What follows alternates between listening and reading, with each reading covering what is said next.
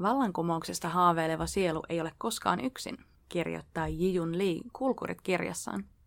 Mutta miten paljon kirjallisuudessa tällä hetkellä vallankumouksesta haaveillaan? Missä menee yhteiskunnallinen kirjallisuus nyt, kun sille todella olisi tilausta? Tähänkin asiaan lopullisen, mustavalkoisen ja kertakaikkisen salonkikelpoisen vastauksen tarjoaa tunnustan lukeneeni. Puheena tänään Maja Lunden ilmastokvartetti, jossa ilmestyneet teokset on suomentanut Katriina Huttunen ja Edward Louin Ei enää Edi, jonka on suomentanut Lotta Toivonen. Ja äänessä jälleen kerran Oona. Ja Helmi. Niin, tätä jaksoa kun mietittiin, aloin pohtia, mitä yhteiskunnallisella kirjallisuudella tarkalleen ottaen tarkoitetaan. Tai en alkanut pohtia, koska en tiennyt, mikä sen määritelmä on. Ja mä en niinku... edes niinku miettinyt sen, me vaan puhuttiin sitä aiheesta kummemmin määrittelemättä. No, mä aloin tehdä hulluna pohjatöitä, no, eli siis hyvä. toisin sanoen googlasin. Kirjoitin Googleen yhteiskunnallinen kirjallisuus, enter, ja sain tulokseksi kirjakaupan mainoksen ja antiaikalaisen blogikirjoituksen vuodelta 2007. Eli se meni tosi hyvin. Joo, tästä voi varmaan tehdä jo jotain päätelmiä joko kirjallisesta kentästä, internetistä tai minusta. Seuraava askel.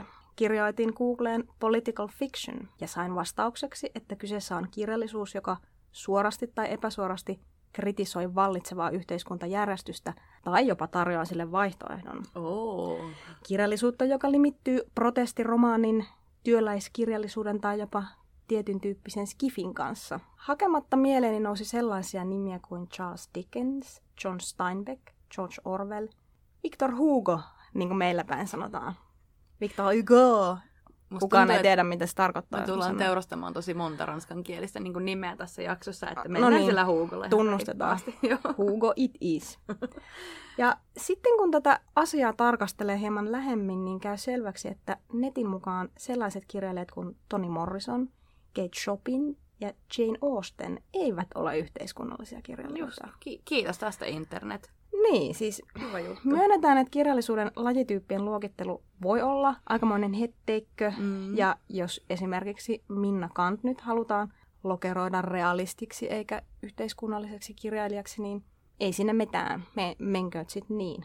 Mutta tunnustan vittuuntuneeni ihan suunnattomasti. Siis siitä, että Jane Austen, joka kuvaa ihan tyrmäävän hyvin 1800-luvun alun maalaisaatelin sairasta avioliittosysteemiä ja naisen asemaa sen systemaattisen sorron kohteena, niin hänet sitten lokeroidaan romantiikan ajan tapakomedienneksi tai jopa lempeäksi satiirikoksi. Siis Ihanaa. Ihan uskomatonta roskaa. Ja siis vielä niin kuin, onko suurempaa roskaa, että feministinen esitaistelija Kate Chopin, Chopin, ähm, en tiedä, on vain ja ainoastaan feministinen kirjailija, koska naisen elämällä ei kai ole mitään yhteiskunnallista aspektia. Puhumattakaan mustan naisen elämästä. Näinpä. Siis Toni Morris on ensimmäinen mustanainen, joka sai Nobelin kirjallisuuspalkinnon. Niin hän ei ole yhteiskunnallinen kirjailija. Hänen genrensä on amerikkalainen kirjallisuus. No niin palaamme jälleen patriarkaattiin. Jäljet johtavat Kyllä. patriarkaattiin aina. Että tässä on tämmöinen naiset komeroon. Te nyt puhutte teidän omista pienistä jutuista ja mm. eihän teillä voi olla yhteiskunnassa mitään niin kuin järkevää sanottavaa. Toni Morrisonin puolesta olen nyt hyvin sydämistynyt ja samalla tulee mieleen esimerkiksi Margaret Atwood, Jonka... Jälleen kerran pääsin Jälleen Margaret kerran. Atwoodin. Siis... Ei jaksoa ilman Margaretia. Siis mulla on noin kolme lempikirjaa ja sit mä vaan työnnän ne jokaisen keskusteluun. Sori. No niin, Live hyvä. with it. Tästä voi tulla sulle paineita jatkossa. Mutta jos mietitään vaikka Atwoodia ja hänen nerokasta orjattelesi romaaniaan, mm. niin kyllähän hänet kovasti aina niin tungetaan semmoisen lokeron, että okei, joko feminismi tai ehkä tämmöinen skifi mm. tai spefi, mistä nykyään puhutaan, mm. mutta jotenkin kieltäydytään näkemästä minkäännäköistä laajempaa kantaa ottavuutta Kyllä. hänessä kirjailijana ja hänen tuotannossaan.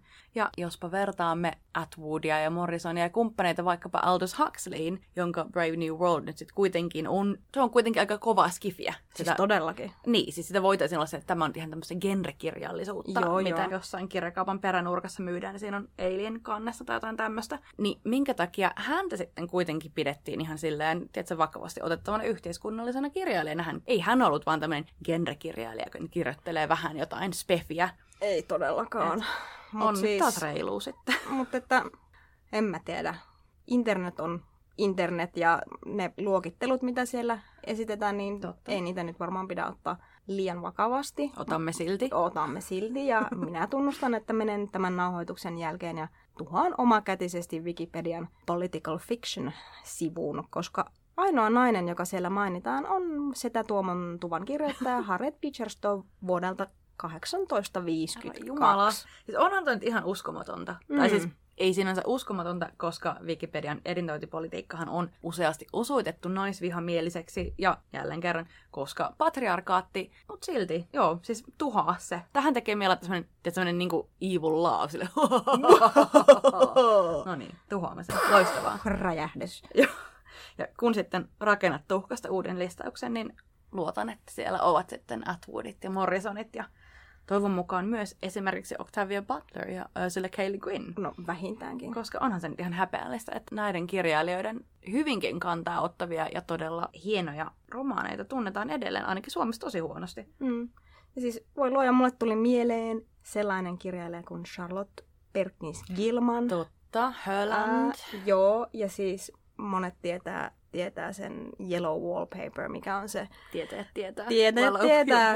Se on se klassikko hullu nainen vintillä, mutta siis annoin juuri kertoa itselleni, että hän on siis kirjoittanut novellin nimeltä When I Was a Witch, okay. joka on siis kirjoitettu 1800-luvun lopulla. Ja siis se on niin hämmentävän suorasukainen feministinen manifesti, että mä olin jotenkin ihan pökertynyt, että miten se on edes uskaltanut kirjoittaa sellaista. Kiinnostaa. Ja hän on kuitenkin nyt tämmöinen feministikirjailija, joka, jota kiinnostaa naisen niin, niin. mielenterveys. No niin. Ei ole yhteiskunnallista. Tietenkään. Mutta... Mä oon nyt ihan kypsä. Kaikki Mäkin. on niin surkeeta ja huonosti. Nyt, nyt vedetään vähän aikaa henkeä siis. Joo. mietitään siis, me ollaan, okei, okay, me ollaan tehty nyt selväksi, että me ollaan hyvin tyytymättömiä siihen, miten, mikä mielletään yhteiskunnalliseksi kirjallisuudeksi. Mutta seuraava tinkapaikka meillä sitten onkin semmoinen, että pitäisi varmaan löytää vastaus kysymykseen, että saako taide ylipäätään olla kantaa ottavaa, mm-hmm. poliittista. Olen taipuvainen olemaan samaa mieltä George Orwellin kanssa, joka on sanonut, että yksikään kirja ei voi olla poliittisesta mielipiteestä täysin vapaa. Ja Joo. jos sanoo, että tämä kirja ei ota kantaa mihinkään, niin sekin on kannanotto. Totta. Mutta voiko näin olla? Ja onko siitä ylipäätään jotain haittaa, että ki- ottaa kirjassaan johonkin asiaan kantaa, muuta kuin se, että leimautuu tietyn aatteen äänitorveksi ja kirja puoletaan poliittisena keppihevosena suohon, mitä tapahtui siis tietenkin Orwellille itselleen. Tämä leimahan lienee tai siis on nykyäänkin hyvin totta. Ja mm. varmaankin juuri se, juuri se haitallinen asia.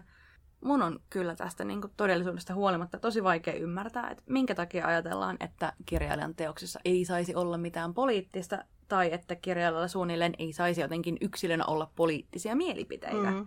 Tästä tulee mieleen esimerkiksi silloin pari vuotta sitten, kun Laura Lindstedt Finlandia puheessaan Aa. aika kovin sanoin Suomi Sipilän hallituksen politiikkaa, niin siitäkö setämiehet pillastuivat, mm.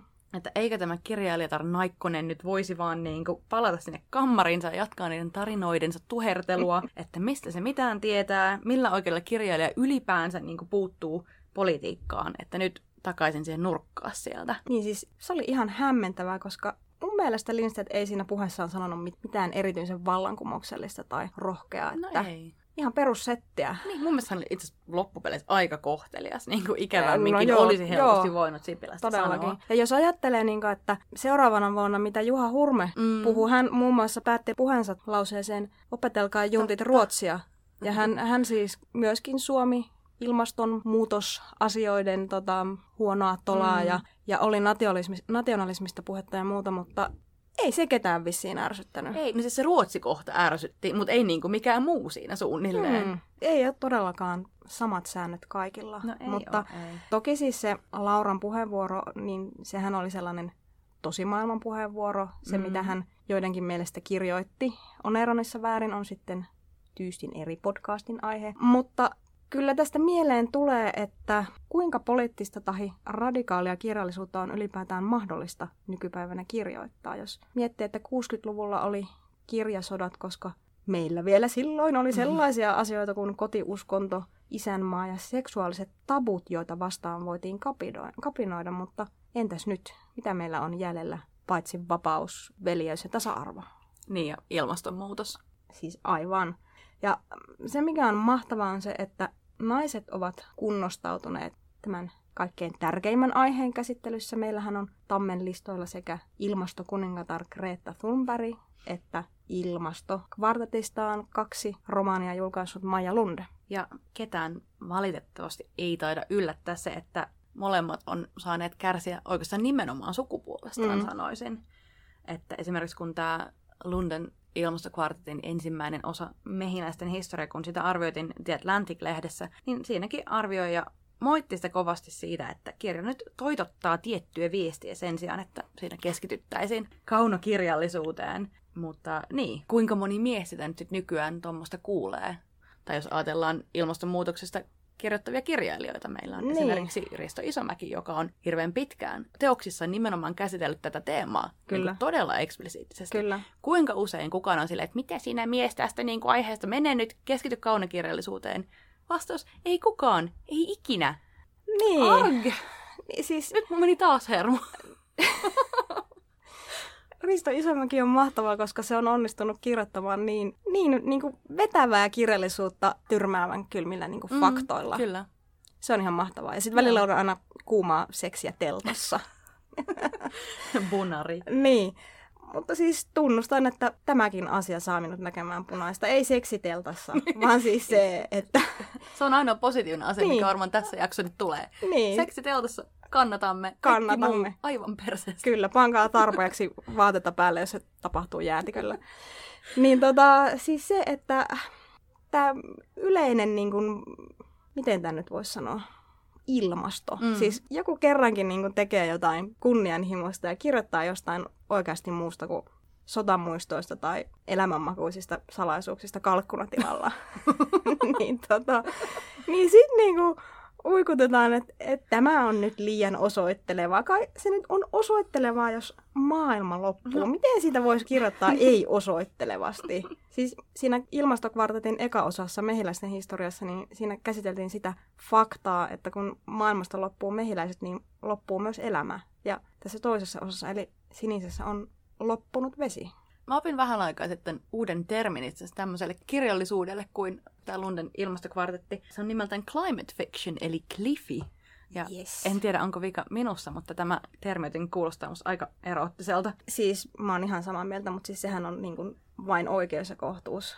Totta. Hyvä Maija, hyvä Greta ja nyt kuulkaa, teltassa tapahtuu jäätiköllä kuumottavia asioita.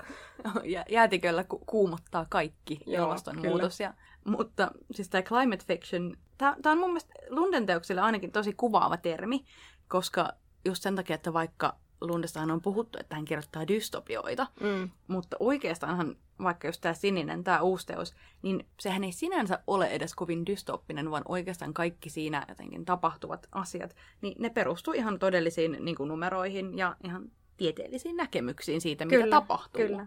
Siinäkin muuten harrastetaan seksiä, mutta ei teltassa pakolaisleirillä. No se kuuluu elämään, mutta siis Totta. Maijahan on haastatellut Romanian varten hydrologia ja luonut siltä pohjalta maailman, joka on siis täysin mahdollinen, todennäköinen, potentiaalinen, jos emme tee jotakin ilmastonmuutoksen hidastamiseksi. No siis kaikki tiet vievät Atwoodin, palaan jälleen kerran Orjattaresi-kirjaan, anteeksi. Mutta siis sen takia mun mielestä sekä Orjattaresi että vaikka nämä Lunden teokset on juuri niin pysäyttäviä, että koska kaikki ne ainekset on tosi pohjaisia, mm. että kaikki ne olennaiset osat siinä on sellaisia, mitkä on jo totta jossain päin maailmaa. Niin siis Lundehan kirjoittaa aivan uskomattoman päivän polttavaa kirjallisuutta. Juuri sellaista kirjallisuutta, jota haluaisin lukea enemmän. Joo, siis kyllä. Tyyli on hyvin kiihkoton, se on kaunista prosaa ihan jäätävästä aiheesta. Tässä sinisessä on kaksi aikatasoa. On niin sanottu nykyhetki 2017, jolloin Topakka Signe, ympäristöaktivisti, eläkeläinen ja S-purjehtija lähtee Norjasta hurjalle kostoretkelle yli merten. Hän on sydämistynyt vanhalle poikaystävälleen, josta on tullut takinkääntäjä ja varsinainen kynyttäjä kuningas maailmassa, jossa kenenkään ei pitäisi kynyttää ketään, vaan keskittyä torjumaan ihmiskuntaa uhkaavaa vesipulaa. Tämä Isossa Britanniassa asuva kynyttäjä on viimeisimpänä tempauksenaan lähtenyt mukaan bisnekseen, jossa Norjan tunturiylänköjen jäät louhitaan raharikkaiden sheikkien rinkkeihin. Siis ihastuttavan moraalitonta toimintaa ja mm. aivan mahtava lähtökohta Signen eeppiselle kostolle maailma niin tarvitsisi enemmän mummoja, jotka lähtee eeppiselle kostoretkille. Tämä on niin, eikä sitten mitään sulainen myrkynkeittäjä läppiä, koska niin kuin ihan oikeasti. niin, se on ehkä ainoa mink- muu, minkä mä keksin, että nyt veit minulta senkin mahdollisuuden mainita. No ei, mutta siis sinänsä se, että niinku, mun vituttaa se sulainen myrkynkeittäjyys. Ai ihan oikeasti. Kui? Siis jotenkin se taas liittyy siihen naiseuteen. Huono mm. nainen, mm. myrkynkeittäjä. Ei, mm. Ei.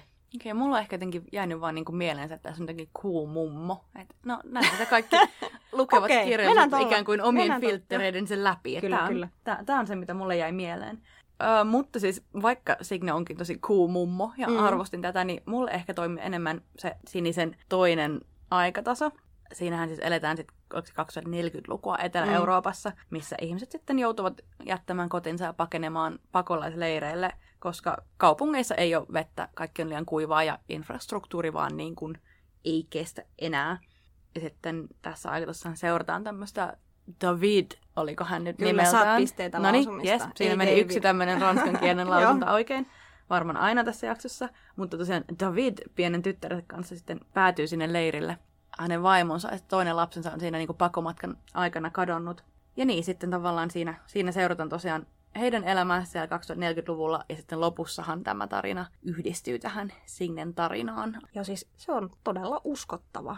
Mä oon niin kyllästynyt niihin dystopioihin, jossa ne pirun autoromut aina roihua sillä tienvarsilla ne ihmiset, jotka ei ole kuollut siihen mystiseen virukseen tai muuta sellaista, niin ne on ryhmittyneet hyviksiin ja pahiksiin, jotka sitten loputtomasti taistelee niistä viimeisistä bensakanistereista ja siis niin ylipäätään miten se bensa niinku riittää, miten se on niinku aina olemassa, mikä tämä juttu niinku Tiesitkö muuten, että hän on jotenkin täysin valheellinen perusta suurimmalla osalla näistä dystopioista, jos ajatellaan, että se jotenkin valmistaisi meitä tulevaisuuteen ja no. katastrofeihin, koska bensahan vanhenee, tiesitkö tätä? No en Eli sitten kun ne löytää 30 vuoden päästä jonkun bensiksen, mistä ne sitten kaivaa maan alta jostain ihmetunnelista niin. tai vanhaa bensaa, niin ei se voisi käyttää enää. Se on, niin kuin, se on mennyt huonoksi mä opin tämän ihan vähän aikaa sitten. Mä jotenkin koin, että niinku nyt mahdollisuudet selvitä maailmanlopusta on niinku minulta viety koska mä oon laskenut sen varaan. Että mä, nyt meidän pitää räjäyttää niin kuin valtaosa myöskin dystopia-kirjallisuudesta, niin. koska miten laiskaa toi nyt on, että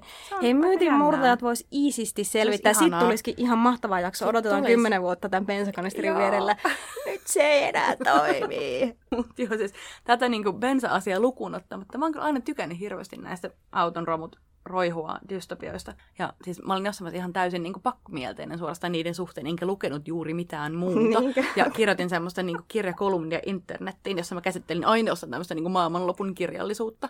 right. Joo, se oli jotenkin hyvin mielen päällä. Mutta mä mietin, että minkäköhän takia näin on. Ja mä tulin sen tulokseen, että sen on johduttava niin kuin siitä, että mä oon totta puhuakseni aika toivoton sen suhteen, onko ihmiskunnalla mitään tulevaisuutta ylipäänsä, tai että pitäisikö meillä olla, kun kerran me nyt osataan enimmäkseen vaan olla tosi ikäviä kaikille muulle, mitä tällä pallolla elää. Ja ehkä se niin kuin näissä dystopioissa ja post-apokalypseissä sitten mua on aina kiinnostanut, että niissä ikään kuin ollaan jo niin pitkällä, että ne mahikset on vähän niin kuin mennyt ihmisiltä. Ja kai se musta vaan tuntuu hyvin hyvältä ja oikealta. Onko se paha ihminen? Oot, mutta siis niinku, premissihän sinänsä on ihan mahtavaa. Ja kyllä me taidetaan olla jotain sielun siskoja, mm. koska mä siis esimerkiksi olen odottanut jo aika monta vuotta, että tulisi vihdoinkin se elektromagneettinen pulssi avaruudesta, joka okay. hajottaisi kaiken tietotekniikan sille nimimerkillä en halua opetella käyttämään Office 365, koska en tiedä mikä se on. Ja näin. Mutta tota... Ymmärrettävä motivaatio, joo. Niin, mutta siis me niin ansaittaisi se loputon liri, Joo, mihin, mihin niin kuin sen jälkeen joudut. Ilman bensaa. Mutta siis se, mukaan, mikä mua niissä autoromudystopiaissa harmittaa, niin ne on kaikki niin samanlaisia. Sen takia Lunde on todella virkistävä poikkeus. Totta. Ja hän siis tekee myös sen, mitä ehdottomasti haluaisin nähdä enemmän, eli uskaltautuu kritisoimaan kapitalismia, eikä mitenkään mm. yksisilmäisesti luovu kaikesta heti nyt, vaan osoittamalla nimenomaan sen, miten hankala tätä systeemiä vastaan on taistella. Miten vaikea on löytää vasta-argumentteja silloin, kun kaikki perustellaan pyhällä työllä. että kumpi mm-hmm. on tärkeämpää tämän norjalaisen kosken säilyttäminen koskemattomana vai ne lukuisat työpaikat, joita sen raiskaaminen vesivoiman nimissä ihmisille tuo. Tämä on ehkä just se syy, minkä takia oikeastaan kaiken näköisiä dystopioita runsaasti lukeneena nämä Lunden teokset on mun mielestä aika paljon itse asiassa ahistavampia kuin, niin kuin ne aut- auton romudystopiat, mikä on sinänsä jännittävää, koska näähän mm. ei ole sillä jotenkin ns. päällimmäisellä tasolla, ei ole niin, kuin niin silleen pelottavia ei, ja karseita. Mutta ehkä just se, että koska hän näyttää niin selkeästi sen, miten mahdotonta kapitalismista on päästä eroon, niin onhan sen ihan jotenkin kauhea joutua niin kuin kohdatusten tämän ajatuksen kanssa mm. niin kuin siinä kirjassa.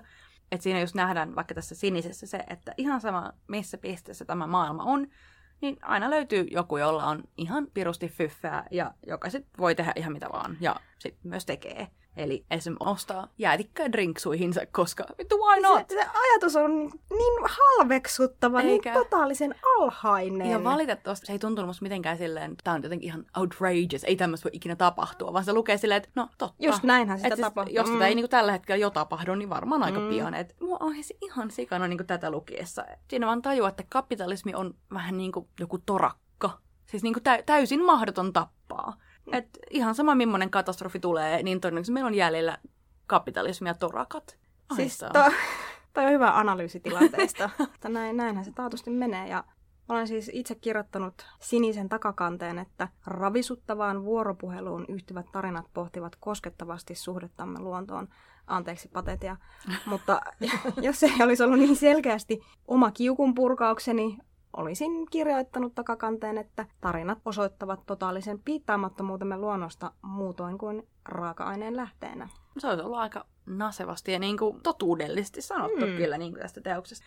Mä lähtisin kyllä ehkä nyt kampanjoimaan, että meidän pitäisi tästä lähtien saada kirjoittaa meidän omia kiukunpurkauksia kirjojen takakansiin. Kannatan. Tätä. Niin, otamme tämän esille seuraavassa viikkokokouksessamme. Ehdottomasti, koska jos Märta Tikkanen on pohdiskellut kirjoittamansa vihakirjan, niin kyllä niin kuin tällaiset tota, vihakanssitekstit, niin ehkä joku tietty niin. tilaus niille voisi olla. Niin, mutta okei, okay, eli minäkin olen tosiaan käynyt Googlessa, joten olen, niin. olen lukenut paljon kaikkea internetistä ja oppinut sieltä asioita tällä viikolla, joten aion nyt sitten mainita ne kaikki, jotta kuulostan lukeneelta tai no, älykkäältä tulla. ihmiseltä. Eli luin just tuolta Lithubista tämmöisen Ashley Shelbin esseen, jossa esiteltiin mulle täysin uusi termi, joka sekin sopii itse näihin Lunden teoksiin. Se oli tämmöinen kuin First Impact Fiction. Mm-hmm. Eli sillä viitataan tämmöisen fiktion, jossa ei niinku olla vielä täydessä dystopiassa, saati maailmanlopun tunnelmissa, mutta nimenomaan ilmastonmuutoksen merkit alkaa näkyä ihan kunnolla, ainakin jos osaa katsoa.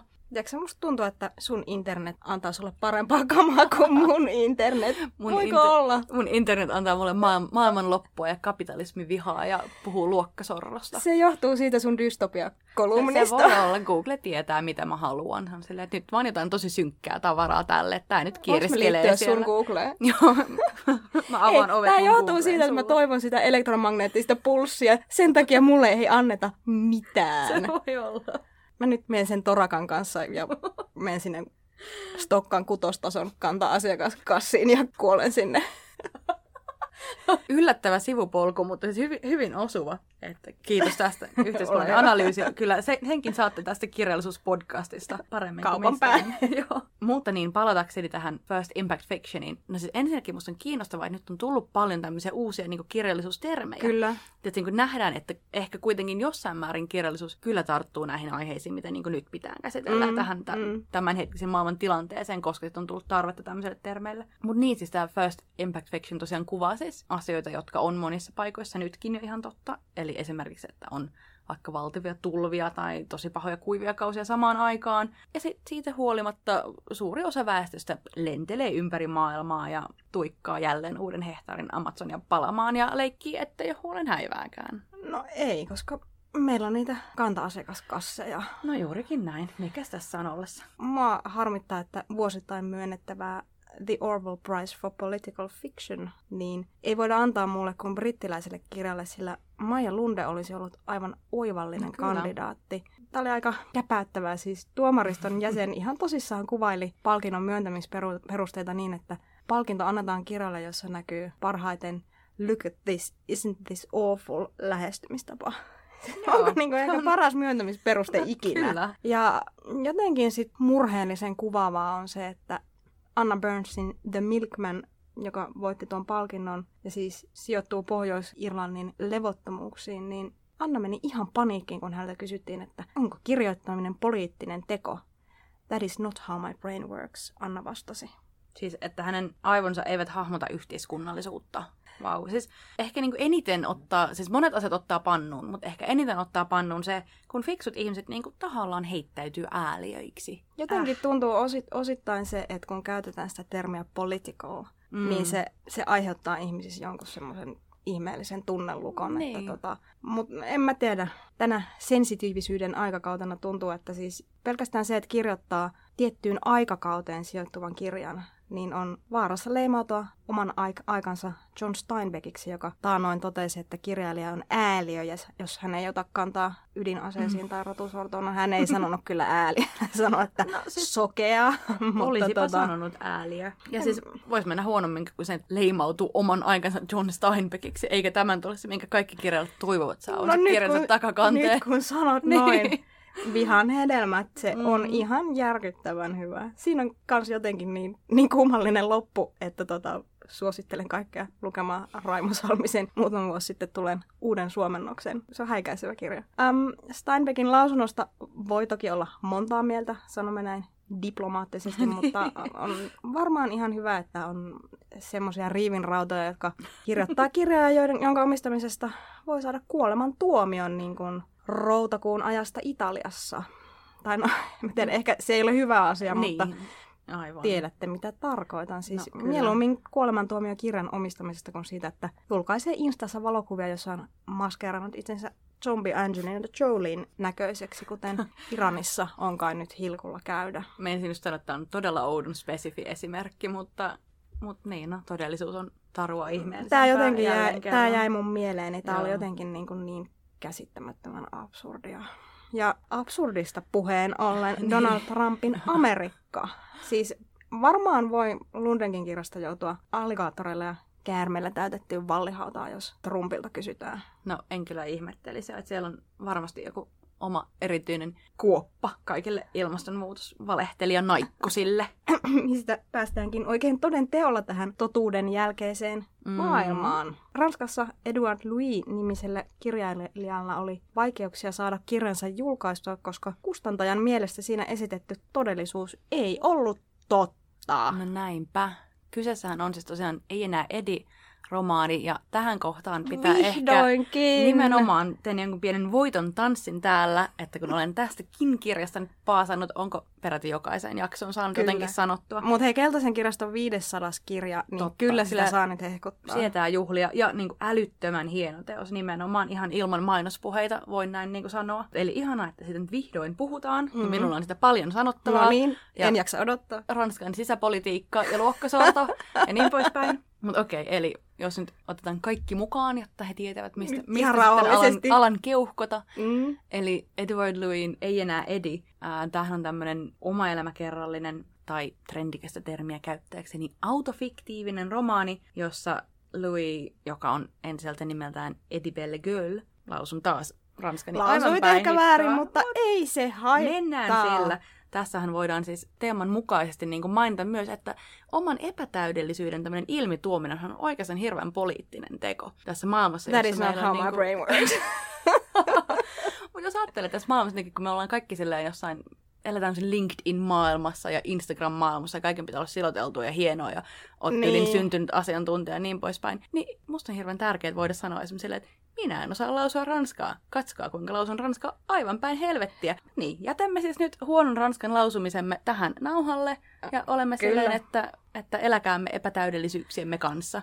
Anyway, olin siis puhumassa siitä, miten Edward Louin kirjassa on tämmöinen Edible Girl-niminen poika, ja siis Edward Louis on itse entiseltä nimeltään Edible Girl, ja tästä voimme sitten tehdä haluamme kaltaiset Nyt meni monta kertaa päätökset. ihan tosi hyvin, Kiitos. ihan tosi hyvin. Mä tunnen itseni ääliöksi, kun mä en, niin kuin, mä en niin kuin sanonut, että kyllä se osaa. Se osaa. Van, vanha koira, uudet temput. Mm. Ää, tässä kirjassa tosiaan sitten kertoo tämän, tämän Edin lapsuudesta ja nuoruudesta pohjoisessa Ranskassa. Ja siis pointti on se, että Edi on pienestä pitäen aika erilainen poika, aika feminiininen ja muutenkin jotenkin ei, ei tunne kuuluvansa joukkoon. Ja se on sitten ahdasmielisellä pienellä paikkakunnalla aika vaikeaa, kuten varmaan kaikki Suomessa suurten kaupunkien ulkopuolella kasvaneet tietävät. Mm. Ja siis tämä teoshan on niinku vaan semmoinen, mikä heinsusti parisataa sivua, mutta siinä on saatu pakattua aivan niin kuin mieletön määrä tavaraa oikeasti pieneen tilaan. Ja se on jotenkin tosi raaka kuvaus erilaisuudesta ja mm. homofobiasta ja väkivallasta ja erityisesti vaikkapa nyt miehen malleista, jotka on mm. kapeita ja ahdistavia kaikille. Mutta siis se, mikä tässä kirjassa aiheutti kohua, mistä sä niin tuossa aiemmin puhuit, että mikä siinä kustantajien mielestä ei sit ollut totta, oli se äärimmäinen köyhyys, missä hän kasvaa. Ja siis kun sanon äärimmäinen, niin oikeasti myös tarkoitan, ta- joo, tarkoitan aika äärimmäistä. Eli siellä kotipaikkakunnalla ei ole oikein töitä ja sit ei tietenkään oikein rahaakaan. Ja esimerkiksi tämä Edi lähetetään välillä pyytämään kaupasta ruokaa velaksi, koska vanhemmat ajattelee, että se kauppias ei kehtaa sanoa ei nälkäiselle lapselle, no, joka tulee sinne pyytämään jotain broileria. en mä tiedä, jos on tuli mieleen broileri, en mä muista, oliko se broileri. Anyway, se mikä mulle jäi vahvasti mieleen oli se, että tämä Edi yrittää tehdä läksynsä ikkunan edessä, koska niillä ei ole kotona sähkövaloja. Mulle jäi mieleen se, että niillä, niillä on himassa vaan niinku betonilattia joka huoneessa. Siinä ei ole niinku, ei semmoista irtomattoa, mutta ei myöskään mitään niinku kiinteitä muovimattoa niin, tai niin. mitään. Se Joo, oli... se oli, se oli aika HC kyllä. Aika järkyttävää siis. Tämä oli kiinnostavaa sinänsä, että sä oot tätä niin paljon hehkuttanut ja nyt, kun, nyt kun mä oon sen vihdoin saanut luettua, niin tietenkin mä tuttuun tapaani Helmi T. Maskulana luin tätä aluksi jotenkin sille seminuivasti, että mm. no Tässäpä nyt köyhyyskuvausta, jollaista olen lukenut aika monta kertaa ennenkin, mutta sitten mä niin jossain vaiheessa satuin katsomaan tätä kirjan takakantta ja järkytyin, että kirjailija on siis sy- syntynyt vuonna 92. Joo. Siis just tämä, että tämä kirja ei niinku kerro sille 60-luvusta. Niin tämä kertoo niin, niinku 2000-luvusta. Niinpä, niinpä. Ja se on siis ihan käsittämätöntä. Ja tietenkään sitä ei uskottu Pariisin hienoissa kustannuspiireissä. Ei sitä haluttu julkaista. Tästä päästään siihen kummalliseen autofiktio-dilemmaan, että olisiko tätä kirjaa julkaistu, jos sen tapahtumat ei olisi totta? Olisiko se jotenkin huonompi kirja? Niin. Se on hyvä kysymys. Varmasti se saa niin kuin ainakin osan voimastaan juuri siitä, että hän kirjoittaa sitä köyhyydestä, mitä on itse kokenut. Mm. Että voin kuvitella, että tässä niin kuin tämä autofiktio-trendi on ehkä positiivinen asia. Mm. Just jos hän olisi, niin kuin, ei olisi jotenkin sitä tehnyt hyvin selväksi, että tämä on minun elämääni, niin sitten olisi vielä helpompi olla silleen, että keksit tämmöisiä mm. köyhyystarinoita päästäsi. Kyllä mä ainakin koen niin, että se, että teos on totta, tekee siitä jollain tavalla vaan relevantimman. Eikä, eikä tämä nyt johdu vain semmoisen niin tirkistelyn halusta, vaan ehkä just jotenkin... Mä sanoisin, että se johtuu. Mun no... kaikessa kirjallisuudessa on aina se tietty semmoinen juorupeili peili, niin kuin aspekti, että no, mitä tuolla tapahtuu. Ja sitten niin. niin jostain kirjasta sanotaan, että by the way, näin oikeasti mm. tapahtui, niin onhan se aika sellainen... Niin kuin... Kyllä meillä varmaan on joku semmoinen tirkistelyn halu kaikella. Kyllä se niin kuin vaikuttaa myös. Mm. Vähän niin kuin tässä niin kuin Lundenkin kohdalla, että kun Lundenkin teokset on just tärkeitä sen takia, että niin kuin puhuttiin, ne perustuu tosiasioihin mm. ja niiden kuvaamat tulevaisuus on käytännössä katsoen niin jo kulman takana. Mm. Niin se tekee siitä jollain tavalla, haluan sanoa polttavamman, mutta ei polttavamman, vaan niin jotenkin jostain syystä tämä nyt autofiktio vaan tuntuu eriltä, mm. tuntuu tärkeämmältä. Ehkä me halutaan, koska maailma on menessä niin päin helvettiä, ehkä me halutaan puhua siitä, mikä on totta, niin kuin enemmän kuin jostain, mikä on pelkkää fiktiota tai ainakin mm. jotenkin pel- pelkän fiktion kaapuun verhottua. Kyllä. Mutta niin, Louishan on siis tosiaan yhtä, sanoisin yhtä yhteiskunnallinen kuin Lunde, sellainen hyvin, hyvin tiiviisti yh- yhteiskunnallinen ja haluaa mm. keskustella kysymyksistä, mistä edelleenkään ei keskustella niin paljon kuin pitäisi. Kaikki eivät halua keskustella. Juurikin näin. Ja ehkä just hänen kohdallaan tavallaan ilmastonmuutokseen nyt on ehkä vähän ruvettu heräilemään pikkuhiljaa, mm, vaikkakin liian joo. myöhään. Mutta etenkin tämä niinku köyhyyden ja tämmöinen työväenluokan todellisuuden näkyväksi tekeminen kirjallisuudessa, siihen kyllä edelleen hyvin harvoin törmää. Mm nykyajassa. Ja se on kyllä mun niin aivan valtavan poliittinen teko, että tätä jotenkin oikeaa köyhyyskuvausta, se ei vaan, se ei vaan niin pääse kirjoihin eikä mm. kansiin näissä meidän länsimaisissa niin sanotuissa hyvinvointiyhteiskunnissa. Niin ja sitten toisaalta se helposti leimataan, että se on köyhyyskirjallisuutta. No niin, totta. Eikä yhteiskunnallista. Niin, koska totta. jotenkin niin, se niin. ei ole se meidän niin kuin, yhteinen asia, vaan se on sen jonkun niin. marginaaliporukan niin, asia. Eli Joten köyhyys, Joo. köyhyyskirjallisuus ja feministinen kirjallisuus on niin siinä samalla viivalla. Eli niin kuin köyhät ja naiset saa niin kuin olla niin. siellä nurkissa. Joo, niin ei yhteiskunnallista kirjallisuutta. Niin, niin ainoastaan varakas mies voi kirjoittaa yhteiskunnallista kirjallisuutta. No se on just näin. No niin. Voidaan tiivistää jaksoa oikeastaan niin kuin tuohon. Niin. Mutta ehkä just sen takia musta Louis on niin kiinnostava, koska hänen lähtökohtansa on juurikin jotain täysin muuta kuin tämmöinen niin kuin varakas perhe. Mm. Ja sitten hän on nimenomaan myös lähtenyt tarkoituksella profiloitumaan todella yhteiskunnalliseksi kirjailijaksi. Mä katsoin yhden sellaisen BBCn haastattelun, jossa hän mun mielestä jotenkin sanoi kauhean kivasti sen, että kun aina puhutaan, kuinka henkilökohtainen on poliittista, niin oikeastaan hän tahtoo kirjaillaan tehdä juuri toisinpäin. Hän haluaa näyttää, kuinka poliittinen on henkilökohtaista. Aha. Poliittinen päätöksenteko vaikuttaa meidän elämään ja etenkin köyhyydessä elävien ihmisten kohdalla hyvinkin konkreettisesti. Jos sosiaalietuuksista leikataan femma, mikä ei nyt Arkadian mäellä tunnu missään. Hän ajattelee, että tämähän nyt on vaan tämmöistä pientä, niin kuin pieni siivu, mm. kukaan sitä huomaa. Mutta oikeasti se voi monissa perheissä tarkoittaa, että sinä päivänä ei sitten niin syödä ollenkaan. Tuli mieleeni tässä, että onko Edward Louisita kritisoitu aate edellä menijäksi, koska hän. Hänen kirjansa on hyvin aatteellinen. On. No siis en mä ainakaan ole törmännyt siihen siinä määrin kuin mitä voisin kuvitella, että vaikka juuri naiskirjailijan kohdalla mm. törmäisin. Sanoin juuri naiskirjailija, Naiskirja. apua, voi ei. Miten kato. me kierretään tämä? Niin, tässä nyt kuinka kirjailijan, joka sattuu olemaan No joo. Anyway, siis voin kuvitella, että etenkin oikea laita on häntä niin kuin varmasti kritisoinut. Mutta toisaalta, mitä me tehdään oikeistolaisella kirjallisuuskritiikillä, niin, joo, että tuota... Ei ehkä mitään. Mutta niin, että ei, ei hän mun mielestä ainakaan samalla tavalla ole haastettu kuin vaikka monia muita voisin kuvitella haastettaisiin, että hänet on otettu hirveän silleen, niin tässä on nyt meillä tuore yhteiskunnan keskustelija, jolla mm. on jotenkin tuoreita näkemyksiä. Mm. Ja hän on nyt onneksi käyttänyt tätä tilaa myös sit tosi hyvin ja ollut hyvin äänekäs ja hän ei yritä mitään tämmöisiä, että yy, aivoni ei hahmota yhteiskunnallisuutta, vaan hän on hirveän suoraan sillä, että minä nyt tässä kuvaan, miten hallitseva luokka kurittaa työläisiä ja olemassa olevaa luokkaväkivaltaa ja teen näkyväksi näitä rakenteellisia ongelmia kaunokirjallisuuden keinoin. Ja mä oon ihan silleen, että fuck yeah, niin kuin, tätä mä niin kuin kaipaan. Näin se niin kuin pitäisikin mennä. Ja mä oikeasti en niin kuin ymmärrä, että palatakseni tähän alu, alun keskustelun kysymyksen asettelun, että miten se niin kuin taide ja yhteiskunnallisuus, vaikka edes miten ne voisi pitää erillään. Mm. Miten voi kirjoittaa kirjan, joka käsittelee ihmisyyttä ja tyyliin meidän sielun elämää, ilman että se liittyy millään konkreettisella tavalla sitten niihin poliittisiin todellisuuksiin, joissa me eletään? Joidenkuiden poliittiset todellisuudet niin ovat täysin ongelmattomia. No joo. Sillä tavalla se on. Pallopelipainotteisia, etten sanoisi.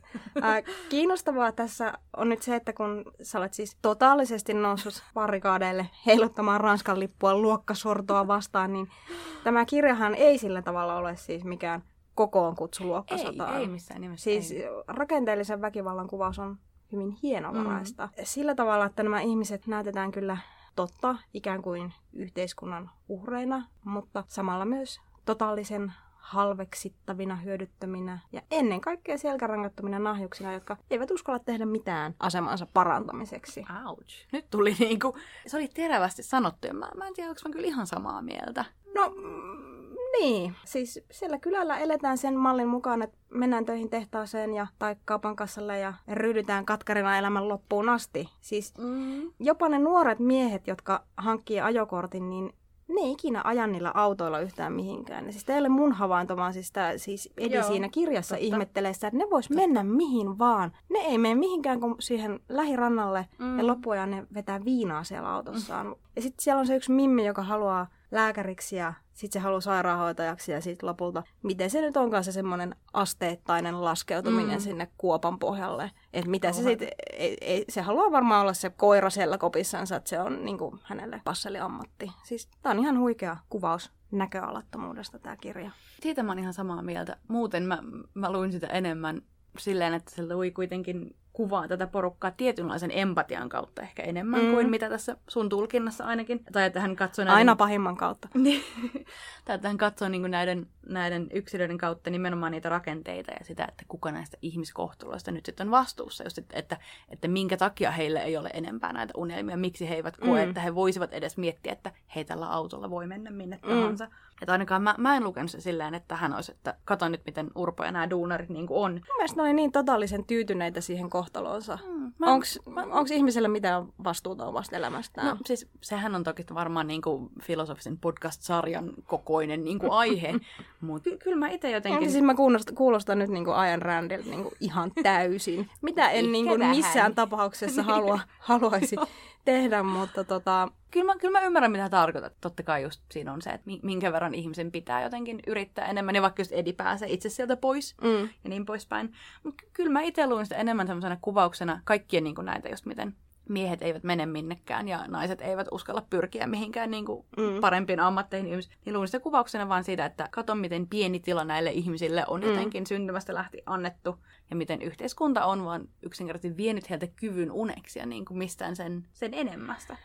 Niin, no siis se, onhan se sillä tavalla myöskin se niin kuin yhteisön ongelma. Että sit yhteisöstä on tullut niin, semmoinen niin. ihmeellinen kivettymä. Niin, ehkä jossa kollektiivisesti myös... ajatellaan, että niin. ei mitään muuta. Ainoastaan niin, ja latistetaan, tätä... jos joku niin. Niin yrittääkään muuta. Ja sitten haukutaan niin. niitä arabeja, koska niin. Niin kuin, siinäkin voidaan niin kuin jotenkin niin kuin ulkoistaa se viha johonkin sellaiseen täysin niin kuin irrationaaliseen no juurikin kohteeseen. näin. Mun mielestä tämä oli hirveän niin kuin kiinnostava pointti siinä myös, ja ehkä se, minkä takia mä ajattelin, että se lui katsoti myös sen empatian kautta, että mun mielestä se kirja tekee hirveän selväksi sen, että miksi muukalaisviha on helpompaa kuin herraviha. Mm. Tiedätkö, kun oot niin kuin, mm. yhteiskunnan pohjasakaksi niin kuin, pakotettu ihminen. Aina pitää olla joku, joka on sua niin, alempana. Nimenomaan, että se on jotenkin ainoa tapa kokea, että sulla on jotain valtaa tässä maailmassa. Tiedätkö se, miten jotkut äänestää kokoomusta, koska ne ajattelee, että mä voin jotenkin olla voittajien niin kuin jengissä, vaikka kokoomuksen politiikka kyykyttäisi sua ties kuinka paljon, mutta jotenkin äänestämällä heitä sä ajattelet, niin kuin tässä jotain, joo joo, no nyt pitäisi noilta muilta pummeilta viedä niin kuin niiden sosiaalirahat tai jotain. Tiedätkö, siinä on tämmöinen ihmeellinen, miten niin kuin ihmiset yrittää jotenkin kokea, että... Seuraavissa kunnallisvaaleissa ehdolla Oona Juutinen. Äänestäkää, mä äänestän sua sitten. Noin, ihana. Joo. Mutta mut niin, mikä nyt on yksilön vastuu, mikä yhteiskunnan se... T- tämä nyt on, tunnustan, minulla ei ole tähän vastausta. Niin siis Tämä on totaalinen catch-22. Nämä ihmiset eivät voi elää sitä elämää, jota elämät, mutta on selvää, että eivät he kyllä saa mitään muutakaan niin. elämää elä- niin. elettäväkseen. Mutta Aivan. toisaalta onhan kuitenkin Edi, joka pääsee sieltä pois. Ja mm. se on vissiin se lukeminen, joka hänet pelastaa. Siis Ylellä, jossa vanhemmat kannustavat lapsiaan katsomaan televisiota lähinnä mm. kellon ympäri. Ja Edillähän kesti tosi kauan ennen kuin se ylipäätään pääsi kirjallisuuden pariin. Ja siis fun fact, luin jostain haastattelusta, Edward Louis kertoi siinä, että mikä tämä hänen kirjallinen matkansa oli ja nimenomaan mistä niin se alkoi. Mm. Ja siis ensimmäinen kirja, jonka hän luki, oli Harry Potter. Ihan mahtavaa. Joo, että siellä, sehän nyt, hän varmasti identifioitui tavallaan tähän niin kuin kummallisena jotenkin kasvaneeseen poikaan, joka asuu ankeissa oloissa ja kukaan ei häntä ymmärrä ja avautuu eri maailma. Niin, se pääsee sinne taikamaailmaan siellä niin. taidelukiossa. Kyllä, niinpä jännittäviä yhtymäkohtia nyt, kun asia alkaa ajattelemaan niin kuin heidän Potterin ja Louin välillä. Niin, siis mm. mä jotenkin voin kuvitella, että se ehkä kaiversi otsansa semmoisen salaman muotoisen haavan, koska... Eikös me kaikki olla tehty niin niinku, Tämä tarina loppujen lopuksi on niinku ihan sama, koska mm. käytännössä ne sen vanhemmat olisi voinut olla yhtä hyvin kuolleita, koska totta, ne oli aivan siis, aivan siis kelvottomia.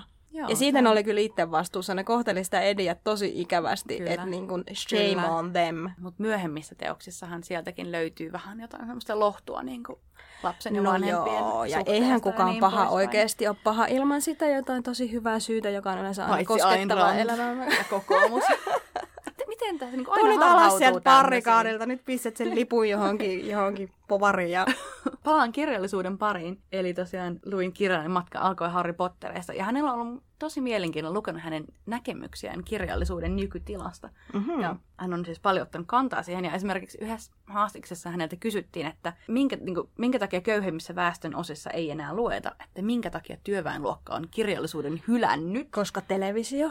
Joo, todennäköisesti opiumikansalle vaikuttaa mm. asiaan. Mutta sen lisäksi hän sanoi mun mielestä kauhean kauniisti, että ei, ei me olla hylätty kirjallisuutta, vaan kirjallisuus on hylännyt meidät. Eli kun se kirjallisuus lipsahtaa liian kauas ihmisten päivittäisestä elämästä, jos sillä kirjallisuudella ei ole enää mitään kosketuspintaa siihen, mm. miten ihmiset elää, jos se kirjallisuuskenttä, niin kuin tässä luin teoksen kohdalla, se niin kuin leikki, että tiettyjä ihmisiä tai ongelmia ei ole olemassa. Mm. Että kun kustantamossa sanotaan, että tämähän on paskapuhetta, ei tämmöistä mm. ole. Niinpä.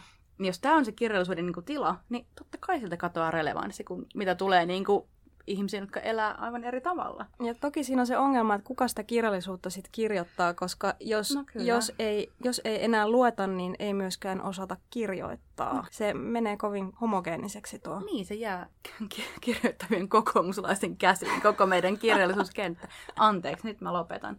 Ja tämä niin Luin ajatus mun mielestä siitä, että juurikin se, että kirjallisuus on tavallaan hylännyt tietyt ihmiset, se osui johonkin hirveän niin kuin, hyvään kohtaan tuolla niin kuin kommentillaan, mitä tulee tähän yhteiskunnalliseen kirjallisuuteen mm. tai niin kuin, aiheisiin, joita kirjallisuus käsittelee. Mä oon hirveän taipuvainen olemaan samaa mieltä hänen kanssaan tässä, että siis kirjallisuus laajemmin sillä, että se kieltäytyy käsittelemästä vaikka yhteiskunnallisia aiheita. Että on tämmöisiä kirjailijoita kuin nämä Anna Burnsit, jotka on silleen, että mm. yhy, minä vain kirjoitan enkä ajattele niin kuin maailmaa. Mm. Niin onhan se nyt jotenkin käsittämättömän niin kuin typerää.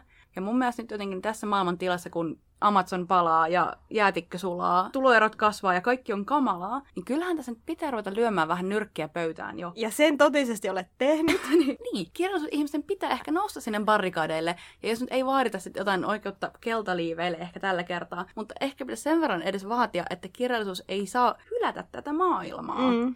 Et jos me nyt jäädään kirjoittamaan vaan, miltä siitä miehestä tuntuu, kun se kävelee sateessa kaupungilla ja pelaa pallopelejä, samalla kun tämä maailma palaa meidän ympärillä, niin tekeekö semmoisella kirjallisuudella mitään? Siis mä tiedän, mitä sillä tekee. Siis no. Sitä voi käyttää semmoisena ovistopparina, kun voi pöngätä itsensä johonkin huoneeseen editoimaan sitä Wikipediaa, niin ne setämiehet ei pääse stokkan kassiensa kanssa urputtamaan. No okei, okay, se on ehkä ainoa käyttö, mitä tämmöisellä kirjallisuudella sit niinku on, koska mä mietin ensin, että no voisiko se toimia eskapismina, mutta ei se toimi siihenkään, koska niin. me halutaan niinku työntää pää pensaaseen, niin sitten me katsotaan Temptation Islandia tai jotain.